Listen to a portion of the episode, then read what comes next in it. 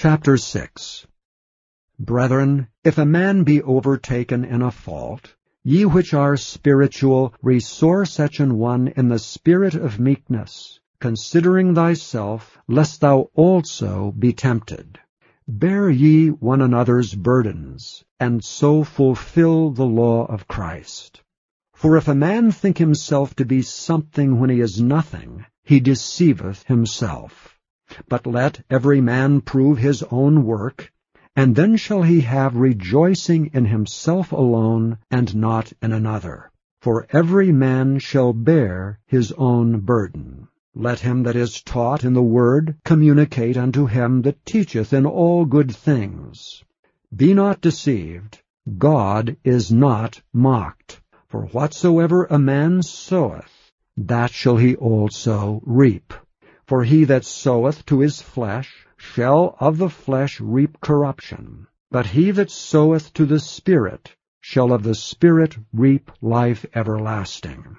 And let us not be weary in well-doing, for in due season we shall reap if we faint not. As we have therefore opportunity, let us do good unto all men, especially unto them who are of the household of faith. Ye see how large a letter I have written unto you with mine own hand.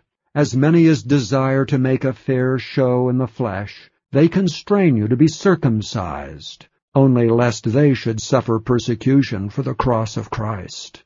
For neither they themselves who are circumcised keep the law, but desire to have you circumcised, that they may glory in your flesh. But God forbid that I should glory, save in the cross of our Lord Jesus Christ, by whom the world is crucified unto me, and I unto the world. For in Christ Jesus neither circumcision availeth anything, nor uncircumcision, but a new creature.